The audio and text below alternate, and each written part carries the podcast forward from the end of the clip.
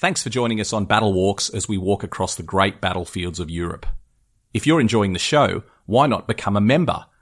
Every week, you'll receive exclusive bonus episodes available only to subscribers, and you can listen to all our episodes completely ad-free. Click on the link in the show notes to join us via Acast+. Burrow is a furniture company known for timeless design and thoughtful construction, and free shipping, and that extends to their outdoor collection. Their outdoor furniture is built to withstand the elements, featuring rust-proof stainless steel hardware, weather-ready teak, and quick-dry foam cushions. For Memorial Day, get 15% off your Burrow purchase at burrow.com/acast and up to 25% off outdoor. That's up to 25% off outdoor furniture at burrow.com/acast. When you're ready to pop the question, the last thing you want to do is second-guess the ring. At BlueNile.com, you can design a one-of-a-kind ring with the ease and convenience of shopping online. Choose your diamond and setting. When you find the one, you'll get it delivered right to your door. Go to BlueNile.com and use promo code LISTEN to get $50 off your purchase of $500 or more. That's code LISTEN at BlueNile.com for $50 off your purchase. BlueNile.com, code LISTEN. A Living History Production. I'm Matt McLaughlin. And I'm Pete Smith. We're battlefield historians who love nothing better than getting out and walking the ground where great battles in history took place. And now we'd like you to come with us. Every week, Battle Walks will take you to one of the great battlefields of Europe. As we walk the ground, we'll dig through the pages of history. We'll uncover the secrets of the battlefields and, most importantly, we'll tell the stories of the people who fought and died there. Welcome to Battle Walks. Hello, everyone. Welcome to Battle Walks. I'm Pete Smith. Sadly today my co-presenter Matt McLaughlin is unable to be with us, neither by the magic of the airwaves or with me in person, during what will be the second of our on the ground podcasts. Actually, Matt and I have visited this site together previously, so he's not missing too much. So, today, where are we? We're going to be visiting the village of Naours, in the department of the Somme. Naours nestles in a wooded valley about 18 kilometres to the west of Amiens, which places it about 30k behind the front lines of 1916 during the famous Battle of the Somme. So you have to ask yourself what was going on 30 kilometres behind the lines, which would interest us. Well, these villages were hives of activity. Many of them would never see the like again, and it's interesting, I often go through these villages, they're quiet, there's nobody here, or very few people here, populations far less than they would have been during the Great War, but certainly during that period they were absolutely thriving, and of course a lot of the villagers made quite a bit of money from the soldiers in the area. So how would the soldiers arrive in this area? Well, they'd arrive by lorry, by train, on foot, and normally a combination of all three. Units rotating in and out of the line, passing through or staying in the area for days or sometimes weeks. The men were accommodated, often in bell tents, in Nissen huts, a kind of prefabricated hut, Adrian huts, the same but the French version, Armstrong huts, which are, again, a different type of prefabricated hut, the local farms and, of course, the people's houses when they could get in them. I suspect that the soldiers would have preferred being in somebody's house, a little bit of that home comfort. What were they doing here? Well, they were training for battle. So you would have found practice trenches, ranges for both shooting, grenade throwing, mock battles took place here. Of course, the old proverbial parades. And they were re-equipped here, ready for their next stint in the front line. But they also rested in these areas after combat, or sometimes before. The soldiers were given that opportunity to recover and prepare. So what were they doing? Well, letter writing. We know that from all of the postcards and letters that were sent home, many of which still survive. Sports. They went and watched the silent films. There were theatres. Baths, so they could clean themselves up. And, of course, religion, a big part of some of the soldiers' lives. All taking place in these villages around where we are now. The men also visited the bars and the estaminets, and that's an interesting term, estaminets. It's a term that doesn't exist anymore. It's a bar that sells food. And of course, that place that we don't tend to talk about too much, the old brothels. Also, you'd have found those in these areas. I hasten to add that this podcast is not going to be coming from a wartime brothel. Other things that the soldiers got up to were organised outings. They wanted to get out and about during their periods of when they weren't training, their downtime. So there were organised outings to photographers, to historic sites, to markets, to shops. But perhaps the most important, it was a time to meet the local population, to relax, and for a few days to forget what had been and, of course, what was to come. So without further ado, let's get on the ground in the village of Naours. Welcome to Battle Walks and the second of our outside on the ground podcasts. I'm here with Sarah, who is my partner and also the only Australian guide working on the site. And she'll be my official door opener, prompter, and will ensure that I don't get lost, because it's quite easy to get lost in here. We're standing beside a fairly ordinary wooden door at a location in Naours, which is a village known as the Cité Souterraine de Naours, or Cité Souterraine de Naours, underground city of Naours. You have to excuse my French pronunciation again. Behind this door, at an average depth of 33 metres, we have 30 tunnels stretching for over 2 kilometres, with an estimated 300 rooms. Now, we haven't got time to go into all of those rooms, and in fact, they haven't all been excavated, but there's enough for us to explore. So how does this site relate to the experience of the soldier of World War One? To answer that, really, I need to explain a little bit about the history of the site before we actually pass through the door. Caves have always been a place of refuge, and we know that during the war, the men will use caves for safety and protection. In this case, we're too far behind the line, so that's not the case. These caverns were all hand-dug into the chalk, so they're not natural. Every single one was actually hand-dug, and they can be dated as far back as the Roman times. And certainly we know that during the Viking raids of the 6th century they were used. They were used again during the Norman invasion of this area. They were used in the 100 Years' War. I'm sure you're getting the idea. These have been developed and expanded upon throughout history. But perhaps the most important time was during a period from 1618 to 1648, which is known as the 30 Years' War, a terrible time for Europe, I have to say. One of the most traumatic periods of Europe's history, all to do with religion, and it's estimated that over 8 million people could have lost their lives during these religious wars that went backwards and forwards across all of Europe. These caverns were used at that time. They were created and used very much. The people hid in here at times of danger. And eventually they, as history fades and their use fades, they disappeared almost into obscurity and were almost forgotten about. At the end of the 19th century, there's a priest in this area who comes to be the local priest. He's also an archaeologist called Father Danicourt. And he searched for these. He knew about them and he found them, and then he requested from the pulpit help from the local people to come and excavate them. And he thought that two things: it's going to give the local people work — there wasn't an awful lot of work, and it's paid labour to excavate these caverns — and also he could see that there could be possibly religious connotations connected with these, and he certainly made them much more religious than they had been. But also he knew that people would be interested, that the history of the caverns and the caves here, the hiding places, would become historic. And he was right, and by the 1890s they become well known, and they were a tourist attraction. And that's the key: these are a tourist attraction, and they will attract the soldiers who are going to be serving in this area. So we're standing in front of the door. Sarah's going to open the door for us. I'm just going to stand up and head towards the door. Big oak door. So we're just opening the door now, and it's a bit gloomy in here. We're heading down some stairs. So these are actually brick-built stairs.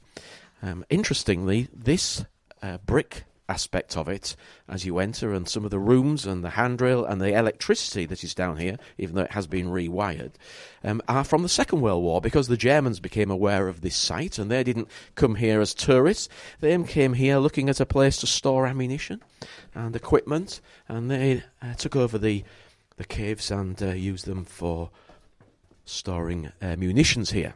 So we're just walking down flights of stairs until we get to the ground, the base. So we're now about 30 metres below ground, and we are heading up a narrow corridor, and this corridor could two people could pass side by side, but not much more than that. And we're heading towards a room, and this room is an important room for what we're going to be discussing. It's been newly, I suppose, protected. It's got a new door on it, a pine door, and we're just standing in front of the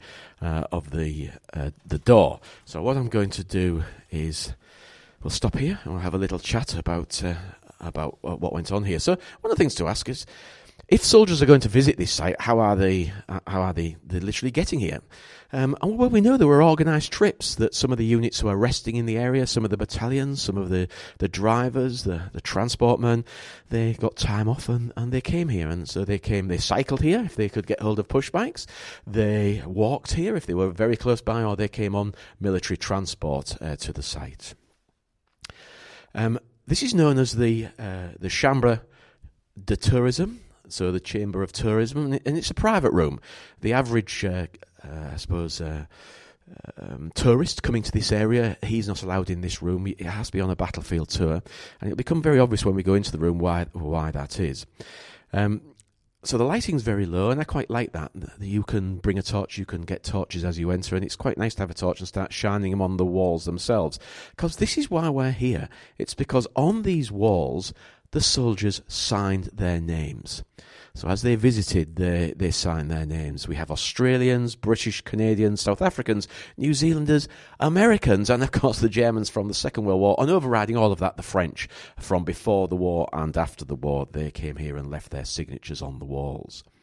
So let's just have a little chat about why people are leaving their signatures on the walls here. And I think this is perhaps one of the most interesting aspects. And we don't really know exactly. It's down to that individual. Are you leaving it here just because you like graffiti and you like scribbling on things? Well, I'm sure there's an element of everybody likes to leave their name about. Are they here because there is a distinct religious overtone to this site, and that's because the priest that discovered it, he made it quite religious. And so is it the religious aspect? If you're a soldier and you're going into combat, would you like to leave your name? And hopefully that'll bring you maybe perhaps a little more luck if you left your name in a religious site. Or is it men, and I think this is probably the most likely, men who know, very sadly, that they may be leaving the world soon. They're going into combat and they may be killed, and they just want to leave something of themselves on a world that they may be leaving. And sadly, that is the case in many, many of these names that are on the walls here. So we're just opening the door, and we're now entering the room. Sarah's doing all of the opening and shutting of doors and unlocking things for me. And I don't know really how to explain it, because it's chalk, it's white, it's hewn chalk, so it's little flat areas all over that have been deliberately smoothed off to make them even smoother. There are flint nodules here in the roof and on the walls, so flint naturally occurs in chalk. And on all of it, and we get bats here as well. Sarah's just pointing out to me there's a little pipistrel bat hanging from the roof in here. And every flat space has a signature on it. It's just truly extraordinary that men came in, and they were obviously carrying pencils. They were given pencils, because these are not your standard military indelible pencil that's blue. This is all black pencil, and to me, it looks like the soldiers were given pencils, and when you go down there, mate, sign your name on the wall. And so we have names all over the wall. Sometimes it's just a signature. Sometimes it's just where they came from. But for a lot of the men, they left absolutely everything here. So I'm just going to read a couple of the names that are on here, and then we've done a bit of research on the signatures, so I can tell you a little bit of a story. And that's what we're going to be doing. We're going to be walking around these chambers, these tunnels, these caves, and telling stories of some of the men that actually signed their signatures down here. So the first one I'm going to read is, I can see it on the wall now, 9th in big thick pencil, 9th Battalion Australians, C. Fitzhenry, Paddington, Sydney, NSW, New South Wales, and then 1916 July, and then underneath it, Alistair Ross Lismore. So these are two men from the 9th Battalion. They're both Australians, and they've signed their names and written this together. So they're obviously friends. A very sad story, this one, because both of them will lose their lives during the Great War. So who, in fact, are these guys? Well, a little bit confusing, because Charles Fitzhenry, and it just shows you the research you have to do, is his real name. But he wasn't serving under Charles Fitzhenry. He was serving under Private 1126 William Doyle, and he was a shearer, born in Casino, New South Wales, and enlisted in Queensland, so he'd obviously moved. He served at Gallipoli, as they both did. He would be wounded 3 times, and sadly, the last one being fatal when he was shot in the head on the 10th of August, 1918. He didn't die; it was a wounding, but he will die a little later on the 21st of August, 1918, at Le Tréport, which is up on the coast. It's one of those the medical centres on the coast. I think at Le Tréport, it's the 3rd Canadian General Hospital is based there, so he was probably there, and he's buried there in Mount Huon. Military Cemetery. I think that's how you pronounce it, Sarah. Huon, do we think? Yeah, Huon. Well, she's nodding. His friend, Alistair Ross, from Lismore. Again, we have a slight ambiguity. He is spelling his name T-A-I-R, but he enlisted as T-E-R. Alistair. So he anglicised his name from the Scottish, because he's a Scot. He was born in Scotland. Oh, and Sarah's just pointing out that actually he signed his name twice within this room, and he used both spellings. On once he spells it one way, on the other he spells it the other way. So Scottish, and then you would have to say an anglicised version of his name. And he was, born in Scotland. In fact, we know that he had a tattoo on his arm of a Scottish thistle, and he had also served in the British Army as a territorial before he came out here in the 4th Seaforth Highlanders, before he actually emigrated to Australia. At Gallipoli, he was saved from a piece of shrapnel that hit his Bible, which is in his breast pocket, and that saved his life. So he, again, also serving at Gallipoli. And he was still carrying that Bible in France. It had been given to him by his mother, and he wrote in it. And it just shows you how terrible the battle or fighting at Pozières must have been. Came safely through the Battle of Pozières. Battle lasted nearly a week. My battalion had many casualties. I had many narrow escapes. Came through safely. And he wrote that in his diary on the 6th of August in 1916. Sorry, his Bible on the 6th of August, 1916. And sadly, on the 22nd of August, 1916, he lost his life fighting at Mouquet Farm, which is also part of the Pozières battlefield. His body was not recovered, and he's commemorated on the VB Memorial to the missing. Interesting, if you want to track down that Bible, it is actually at the Anzac Memorial, Hyde Park in Sydney. So we can actually see that Bible. It must have been recovered from his body before his body became lost on the battlefield. What's obvious from looking at all of these names is that a lot of research needs to be done when you're trying to find these names.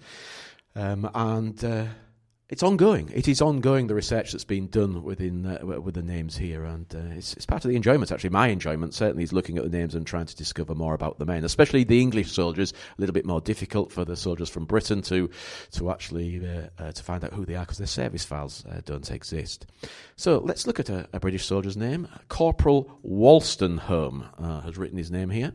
What he'd written on the wall was Corporal Walstenholme, 6th MAC, RAMC, and that's the 6th Motor Ambulance Convoy, of which is a member, Royal Army Medical Corps. So this guy is a stretcher bearer, effectively, or is a medic in a vehicle going backwards and forwards, picking up people, wounded soldiers from the front line. That's what the Motor Ambulance Convoy generally do. They work from the dressing stations, or as close as they can get, bringing the people back.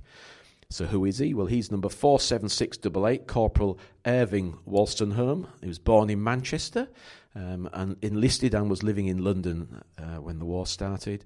He was lightly gassed on the 13th of July 1917. I don't know why I say lightly. Any kind of gassing's not particularly good.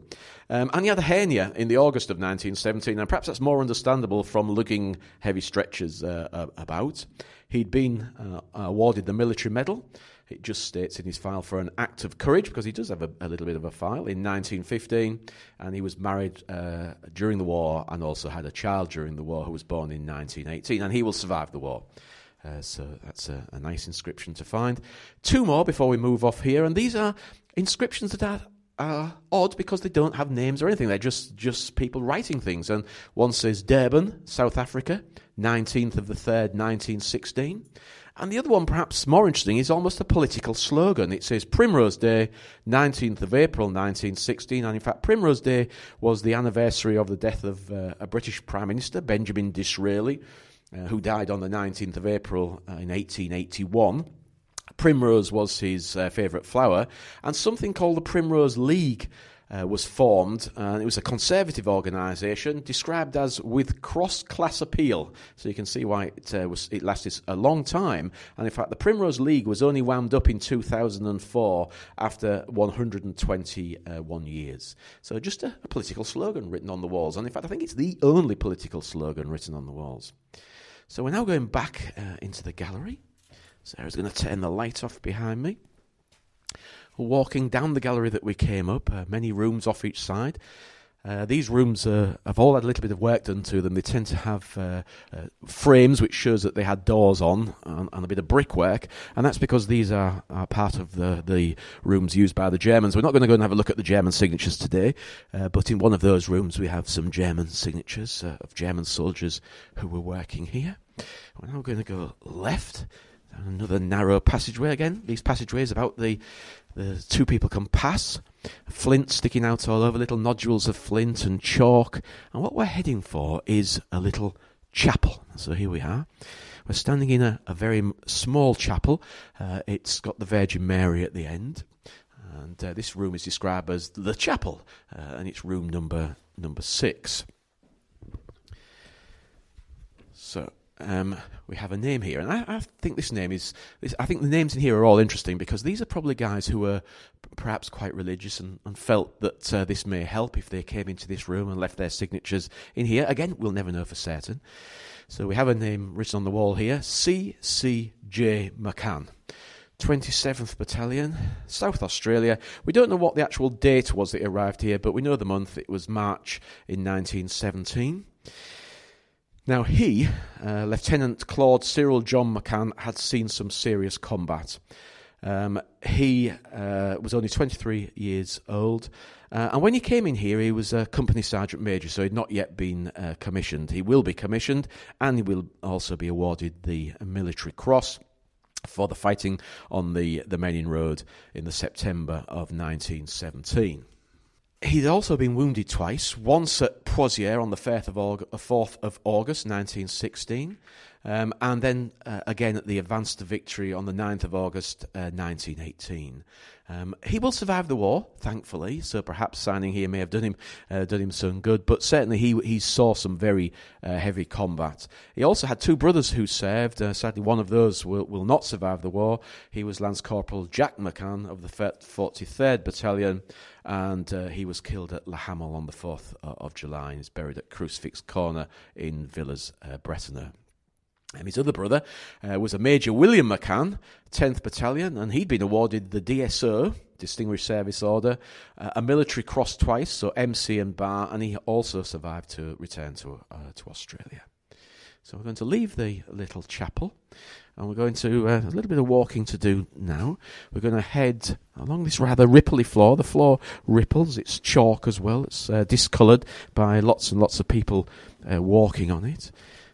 Walking across the corridor we came in on and into an area that is very rough-hewn. So this is rough-cut.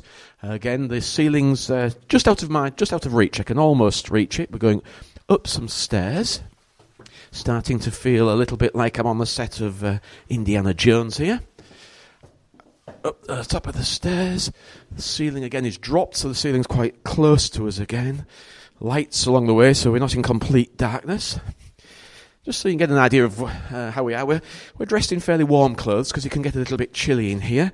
My notes, I've got a little light on my notes. Sarah's got a torch so we can see what we're doing. Climbing up some more stairs, handrails at each side, and into a room that really does feel like you're on the set of Indiana Jones. We have a large pillar to our right-hand side, religious symbolism again, Virgin Mary and the baby Jesus, and which is way above us. And interestingly, when we came here earlier, just doing a quick run-through of it, I said to Sarah, how big is this? And she pointed out to my right-hand side, and on this pillar, it actually gives the height of the pillar 22 metres. So we're looking up 22 metres up to the roof. And the roof here is timbered. This is the area when they cleared these caverns and caves and walkways. This is where they removed all the rubble in the end of the in the 1890s. This is how they removed all of the rubble out of here. 1880s, I suppose, is when they would have started. So, where are we? Well, this one is called the Rotonde, and. Oh, thank you. Sarah's giving me instructions. She's saying, because there are four entries here, the four entries coming in from different directions, so it's kind of a roundabout, I suppose, really, almost. It's the central point in this area. Blocks of chalk. This is what makes this unusual and feel like a tomb almost, is because this is actually walled. It's got solid blocks of chalk that have been built into supports and into entrances. These square blocks are great for writing on. So again, it's absolutely covered as far as you can reach. And you have to say occasionally, the guys must have literally climbed on each other's shoulders to get a little higher so they could scribble a name a little bit higher. So names all over the walls. And perhaps one of the most interesting names here, again, it's two mates. It's two mates who are writing their names quite often side by side. They are both serving in the same battalion, the 16th Battalion. So I'm going to read what's written, walking across now. Sarah's just taking a photograph of it. So C. Hyde, Perth, and he's got W, 1916, Aus. So it's Western Australia, 1916. And the other one, W. Police, Perth, WA, Western Australia. So they obviously came from the same area. They're serving in the same battalion, which I think was raised in... was it raised in Western Australia? I think so, 16th Battalion. So Private Cecil Hyde, the first man that we mentioned, 16th Battalion, born in Eastbourne in the UK. Again, he's another Brit, who obviously emigrated to Australia. And his friend is Sergeant William Police, 16th Battalion. He was born in Adelaide. Now, Police is not his original name, even though he joined up with Police. His original name was Polizo, and his father had emigrated from the Greek island of Skopelos, so one of the early Greek immigrants to Australia. Both of them will serve together, and they will both fight at Bulcore on the 11th of May 1917. And sadly, one of them will not survive. So Private Cecil Hyde of the 16th Battalion, he was actually killed in action on the 11th of April 1917, first day of the first battle of Bulcore, and he has no known grave, and he's commemorated on the VB Memorial to the missing at Villers-Bretonneux. So his good friend Sergeant William Police, who was reported missing on the 11th of April in 1917 at Bulcore.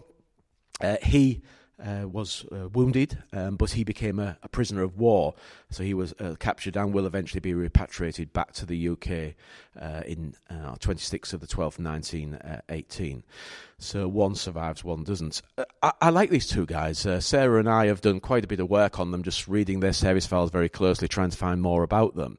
And they sign their names everywhere. That's the one thing to say. We are in the first room that we found their names, but they signed them multiple times in this room. It's quite extraordinary how many times they signed their names throughout.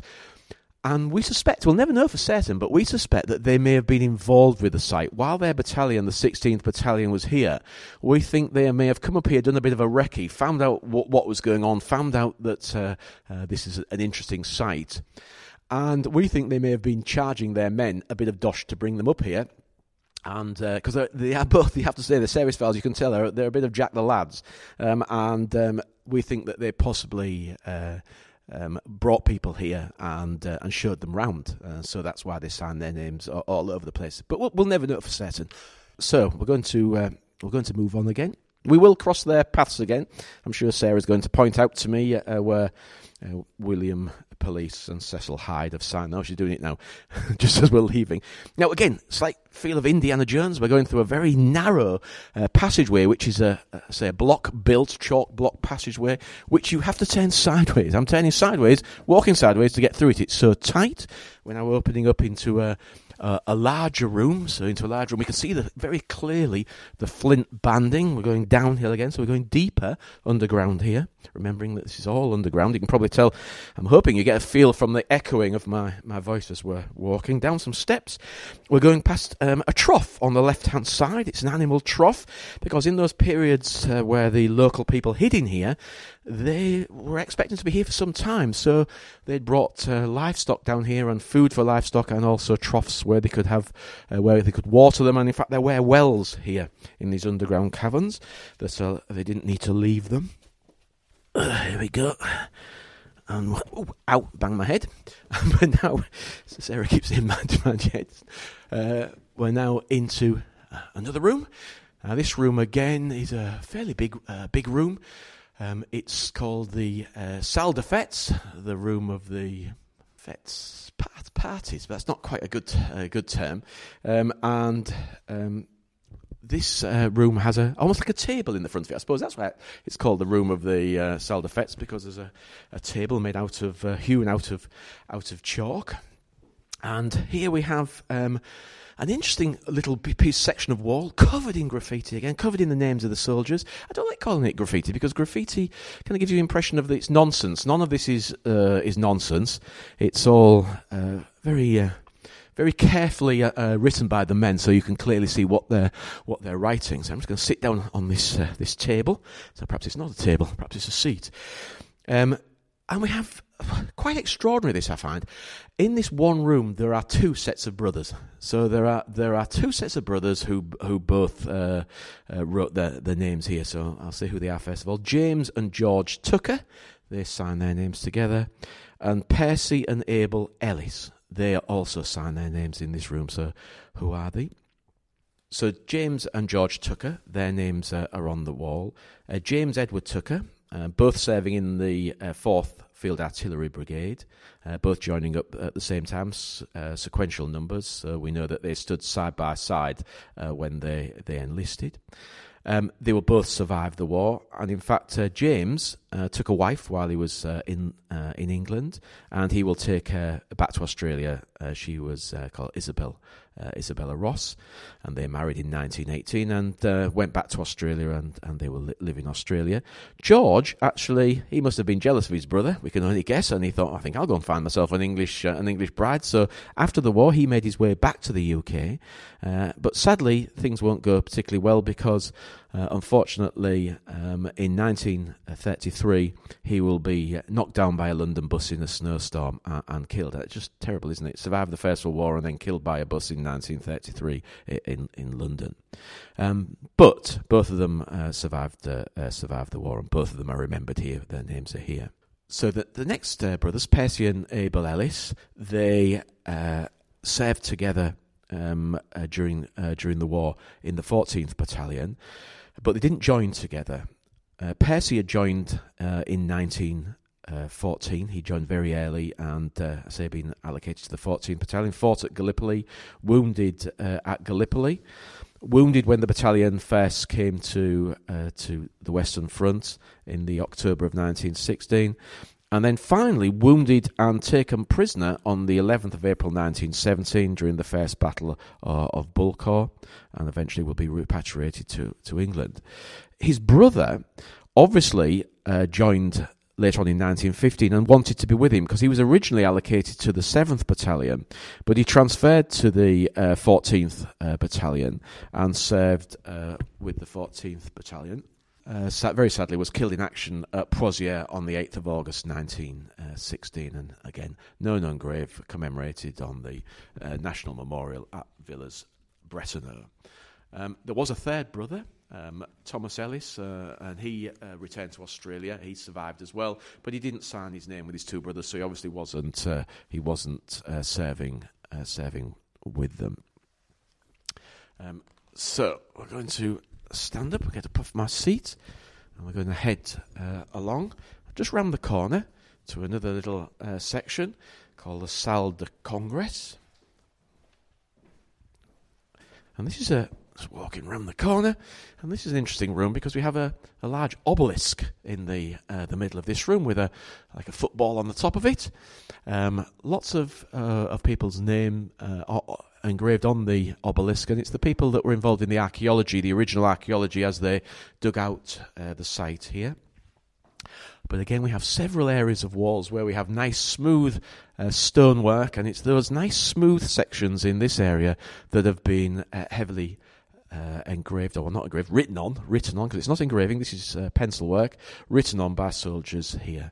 And there's one I'm just standing in front of him here now, and what we've got in here is, it says, Sergeant S. McCosher, VC, 1st, 6th, West Yorks. So this is a British soldier. The VC stands for Victoria Cross. So this is a man who'd already been awarded the Victoria Cross when he came into this room and actually signed the walls here. So who is he? Well, eventually he'll be Captain Samuel McCosher, but previously he'd been because obviously privates and rankers have numbers, number 1147 of the 1st of the 6th Battalion West Yorkshire Regiment. So that's a territorial regiment, it's part-time soldiers. He actually was a pre-war soldier, enlisted in the 6th Battalion on the 20th of February 1911. So he'd been serving since 1911, so he would have some idea of what it was going to be like to be a soldier, certainly. He'd been born in Leeds, Yorkshire, so he would have had an accent, well, not dissimilar to mine. The West Yorkshire accent and the East Yorkshire accent are quite different, but for the uninitiated, let's say it's kind of similar to mine. His father had been, or was, Polish-Russian, and his mother Irish, so that's where he gets his name from, Mikosha.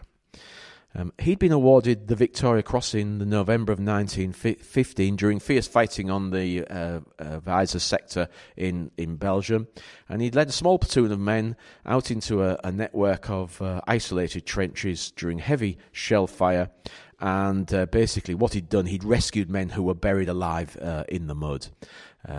Just extraordinary bravery under very heavy shell fire. He saved four people. And awarded the highest distinction that a soldier can be awarded in the British and Commonwealth forces, the Victoria Cross. He was only 22 years of age, and that Victoria Cross was awarded to him by the King on the 4th of March 1916. So probably just before he came here to sign his name on the walls here, because we haven't got a date as to when he signed his name.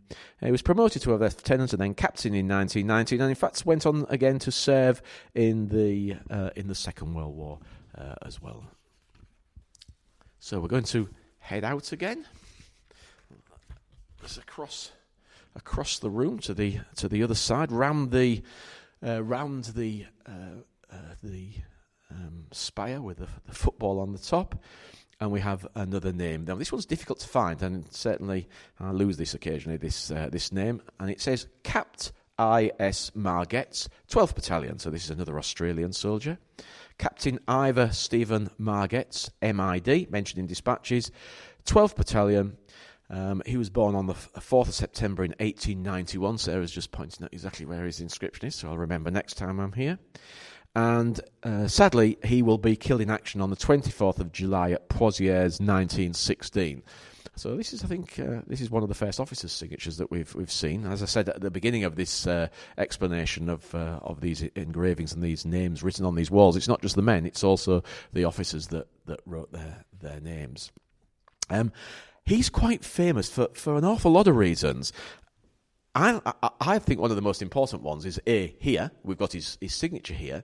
But for a long, long time, you could have seen the marker marking his grave. Now, he's got no known grave. He's actually commemorated on the Australian memorial at Villers-Bretonneux, the memorial to the missing, the national memorial. He was buried on the battlefield.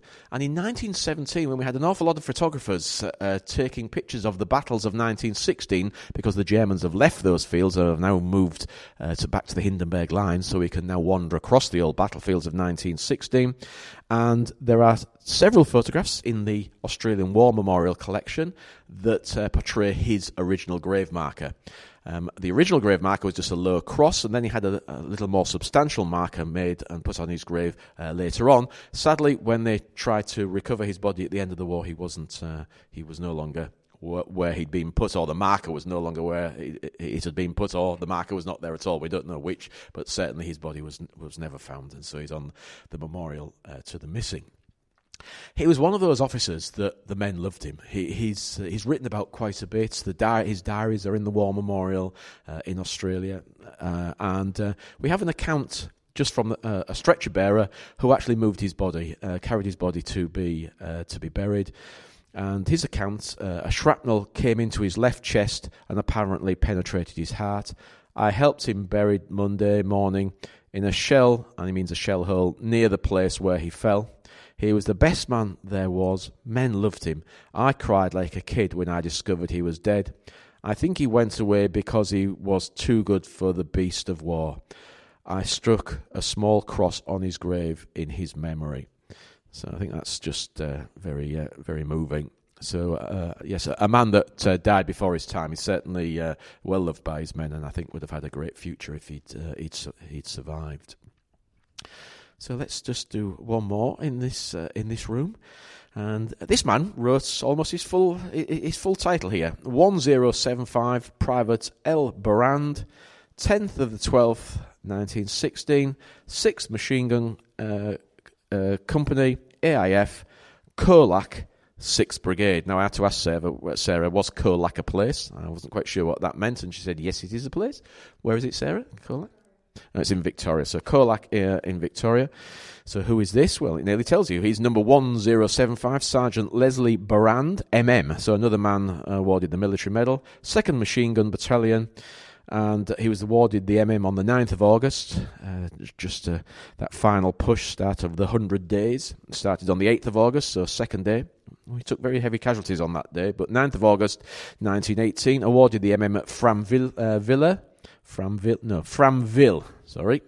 and he was born in Geelong, in Victoria.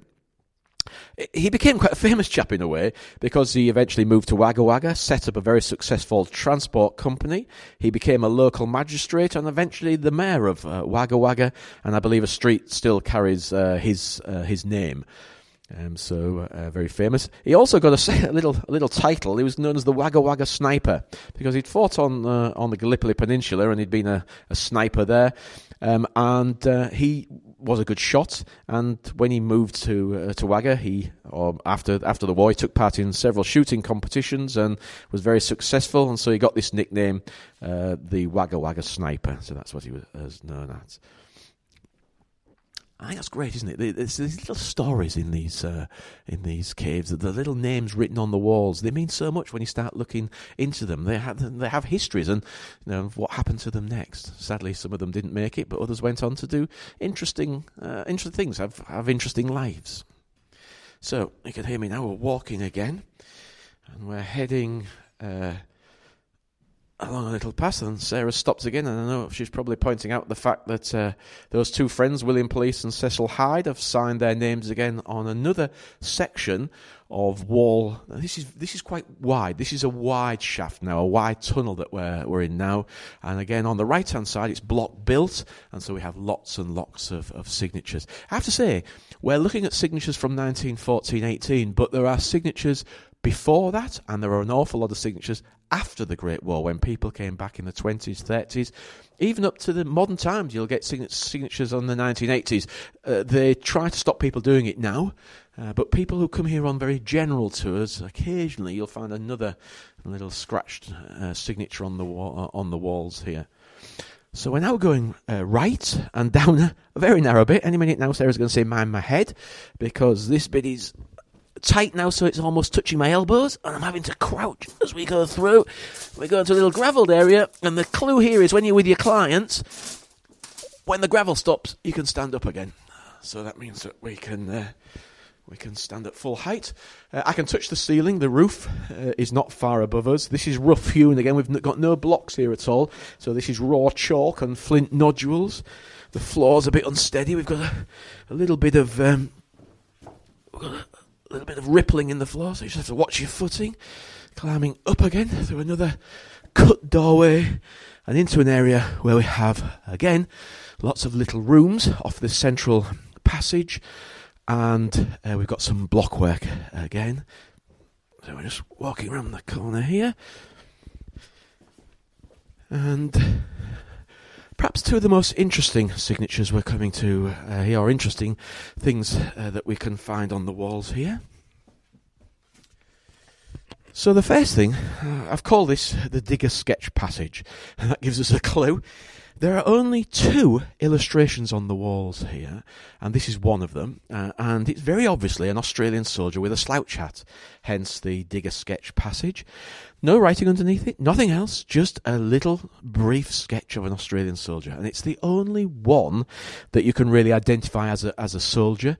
Of all the sketches, and I say there are only two that we found, so I think it's fascinating that a little Australian, he bent into this doorway, on the side of the doorway he just did a quick sketch of an Australian with his slouch hat, and we can recognise it. You can recognise straight away. Just glance at it, and you know exactly what he's drawing.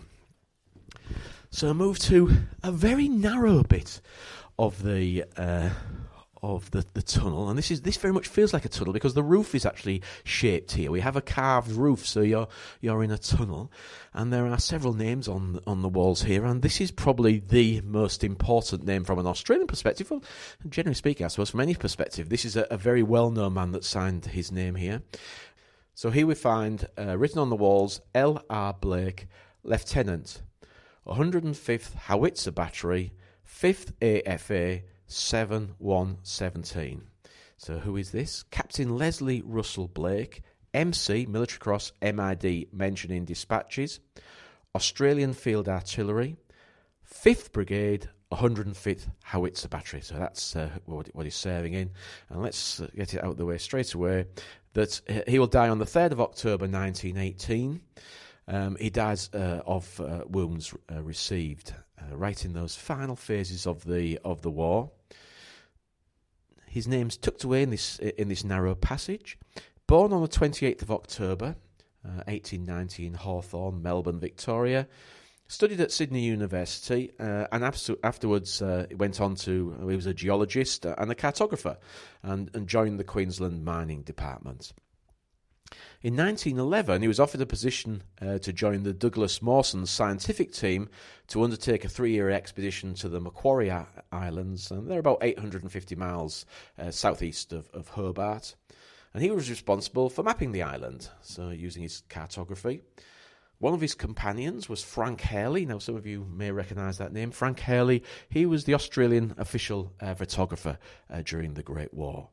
And so he was with him, no doubt taking photographs. So you've got a photographer and a cartographer. And Blake returned home and enlisted immediately. The war has started when they come back, and almost immediately enlisted. He had a bit of a problem in enlisting, and once he'd sorted out his problem, he enlisted as a private in the artillery, but when he was recognised for his education, he very rapidly rises through the ranks and was commissioned, became an officer. Awarded the Military Cross during the Battle of Pozières. Just going to read what that says. Showed conspicuous and continual gallantry during the Pozières operations, and he was surveying the front line. So surveying the front line held by our troops from northeast of Pozières to Mouquet Farm. So he was doing really what he did in civilian life, but doing it for the artillery. Supplied excellent reports and continually volunteered for his work, which he often performed under heavy fire. He was wounded in action on a number of occasions, and a shrapnel wound to his arm caused him quite a bit of problems, and he had to go back and recuperate in the UK for some time. And then, as we said, on the 2nd of October 1918, with the offensive nearly over, he found himself in the village of Hagricourt, should I say, on the Hindenburg line, and he was on horseback, and he was actually hit by a shell, which blew off his leg, killed his horse from under him. He still survived that. He was taken to the 58th Casualty Clearing Station, where the rest of his leg was amputated, but unfortunately he had facial and head wounds as well, and he died of his wounds. So a very famous chap, and as I say, he signed his name here in 1917. Again, very difficult to find. And it's just I think it's great that we are doing this, that we go through and research and look at these names. And there's a chap called Gilles, I'll be talking about him later on, the archaeologist who did all of this work. That must have been a fantastic when he found, you know, that he's actually got the name of somebody who was famous. So we're going to continue along the passage, another little room on our left-hand side, and again it's one that's only accessible if you're on one of these private tours. And we found two friends again who have signed their names together. W. Basing, this is what they've written. W. Basing and R. H. Durrell, 15th Battalion, AIF, New South Wales, Australia. And we know, they didn't put a date on it, but we know that the 15th Battalion was here between the 16th and the 25th of July 1916, when both of these friends, who were both born in New South Wales, both had served at Gallipoli, and both will be wounded again together at Pozières. So they signed this just before they moved into the front line at Pozières, when they were wounded on the 9th of August. So who were they exactly? So Corporal Walter Henry Basing, 15th Battalion AIF, wounded the 9th of August at Pozières, and he died, unfortunately, of wounds on the 6th of July 1918, shrapnel, head and right forearm at the Battle of Le Hamel, or close to Le Hamel, and is buried in Croy British Cemetery. His friend, Private Raymond Harold Durrer, 15th Battalion AIF, wounded the 9th of August at Pozières and captured on the 11th of April at Bulcourt, along with the 1,170 other Australians who were captured in the fighting at Bulcourt. So again, it's a terrible little story, but at least one of them gets through because he was captured. So off we go again, and we're going to head down a slope again. We've got rails at each side to stop us falling over, and we're entering another room, and this one is called the Salle des Ancêtres, and it's got a rather beautiful pillar in the middle of it, with a cross on the top, a very ornate, almost Celtic cross on the top, and around it we have some wording. And basically what this is doing, this is where we commemorate all of those that lived during those periods of hardship, those periods of war, who came to these caves and lived. So it's commemorating those who sought refuge here at times of warfare here. So it's a lovely room, but it's no flat surfaces, so there are no signatures, or very few signatures in this room. You can never say no, because when you look carefully, you often find one or two. So down some steps. Okay, so here we are. We're now approaching the next room, and this is called Salle Alsop. So Salle being room, so room Alsop. Again, this is a room that's not open to the public, so Sarah's just ahead of me. She's just going to unlock the door. Now, this is the final room on the tour. It's a big room, lots of space. The ceiling has gone up again to, I don't know, more metres above us.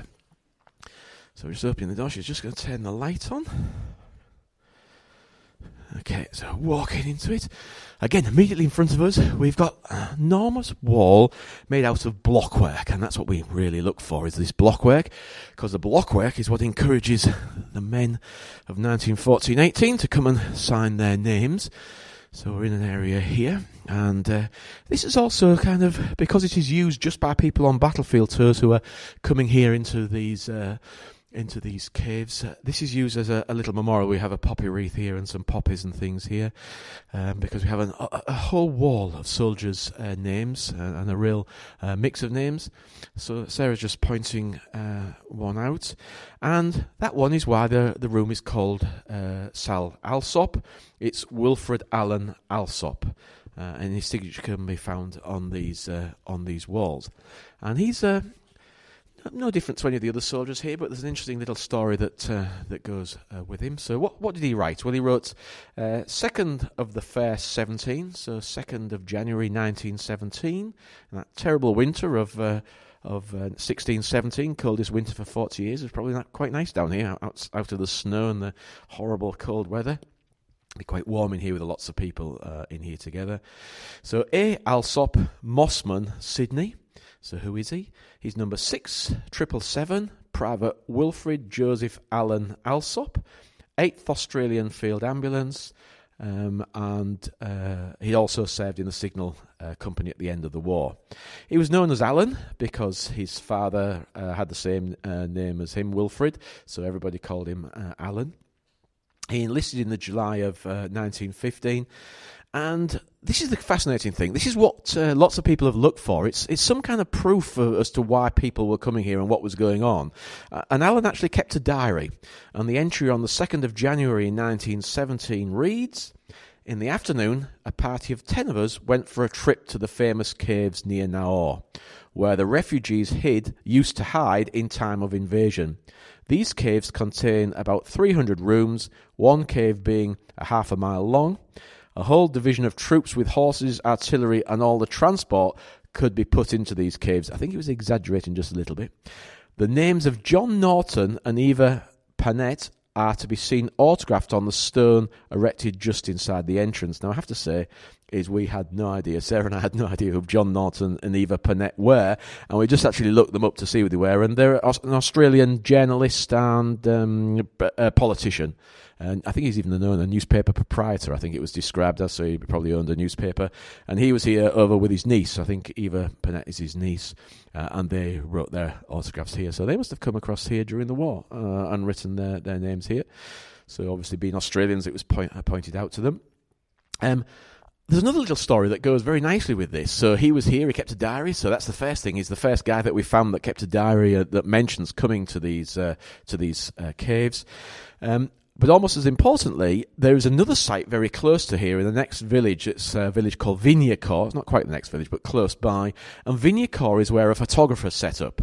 And some of you may remember the story of the finding of the glass plates of that photographer, it's a long-winded story, which I won't bore you with, but they end up in the War Memorial. They are now owned by the War Memorial, but a museum is set up where the photographer called Thuillier set up his studio in Vignacourt. There's now a museum, and you can go to that museum. I would highly recommend that if you're coming this way and you do this tour of these caves, that you also go to look at the photographs at Vignacourt.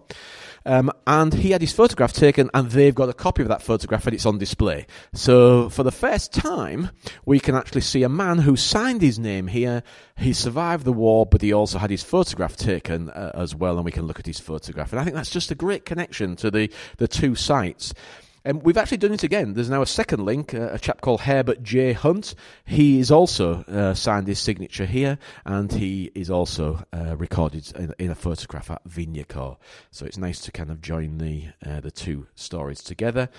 Allen returned to Australia in April 1919 and died in November 1956, but he's still remembered here, both in photograph and in signature on the walls. So just the final name that we're going to look at here. We're going to turn around, and there's another block. Sarah's going to point out to me so I remember where he is. Got him. Yeah, up there. So he is E.W. Corrie. He's got 17th BAT, 17th Battalion AIF, Australian Imperial Forces, Singleton, New South Wales. And he was Lance Sergeant Ernest Walter Corrie of the 17th Battalion. And he was from Scott's Flat in Singleton, New South Wales.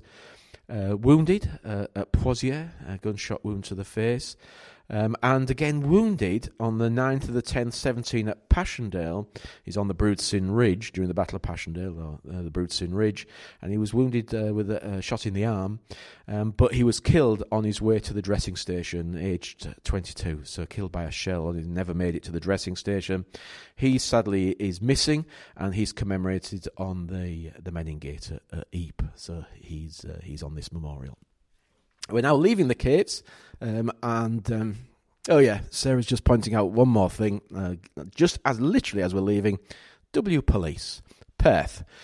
He's got his name almost on one of the last blocks in the site as we head out of it. So we're walking back to that gateway. Sarah's going to close the gate, and what we're actually going to come to now, and so I have to say, it's not to everybody's taste, but it's part of the story here.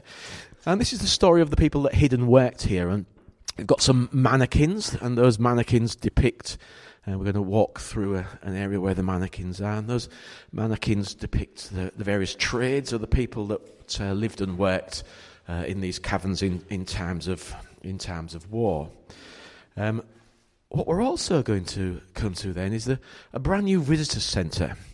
Now, I have to say, the visitor centre is sad in many ways. It's because it wasn't completed until the February of 2020, and it was just getting geared up for all the clients to come. And of course, then we hit the pandemic. So, in fact, very few, if any, people have been to see the visitor centre yet, and it's well worth looking at. It's very interesting.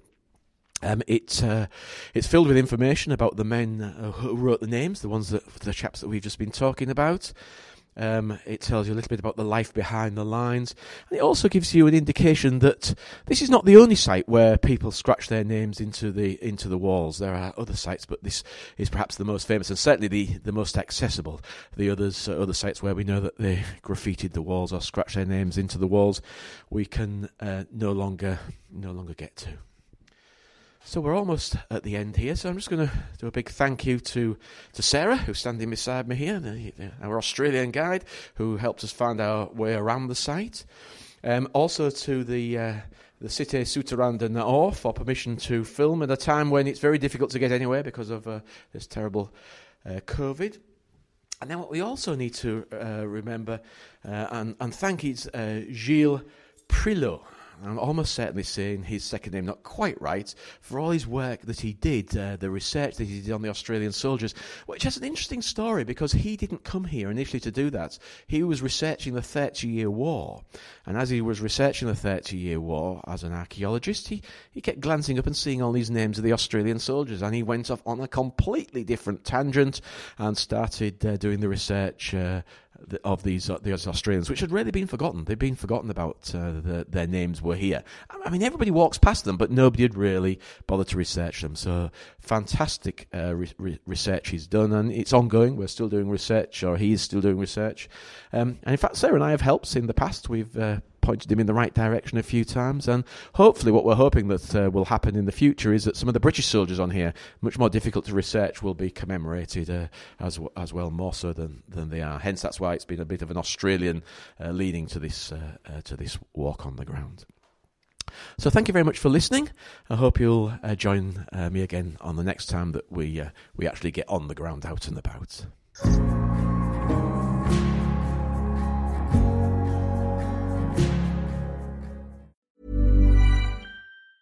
A lot can happen in 3 years, like a chatbot may be your new best friend. But what won't change? Needing health insurance. United Healthcare Tri-Term Medical Plans, underwritten by Golden Rule Insurance Company, offer flexible, budget-friendly coverage that lasts nearly 3 years in some states. Learn more at UH1.com. Hi, I'm Daniel, founder of Pretty Litter. Did you know cats tend to hide symptoms of sickness and pain? I learned this the hard way after losing my cat, Gingy. So I created Pretty Litter, a health monitoring litter that helps detect early signs of illness by changing colors, saving you money and potentially your cat's life. Pretty Litter is veterinarian developed, and it's the easiest way to keep tabs on your fur baby's health right at home. Go to prettylitter.com and use code ACAST for 20% off your first order and a free cat toy. Terms and conditions apply. See site for details. Even when we're on a budget, we still deserve nice things.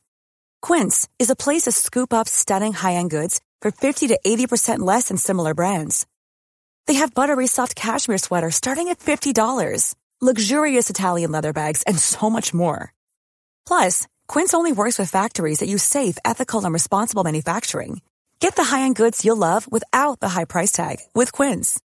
Go to quince.com/style for free shipping and 365-day returns. Thanks for listening to the podcast. If you would like to support the show, there's a couple of ways you can do it. Firstly, you can become a member. For a small monthly fee, you can subscribe to the show and listen to every episode ad-free, and also receive exclusive episodes directly from Pete and I. So see the link in the show notes to sign up at Acast Plus and become a member of the show. Also, if you want to make a one-off contribution, you can now buy us a coffee. Visit buymeacoffee.com/battlewalks and you can make a small contribution there. See you next week.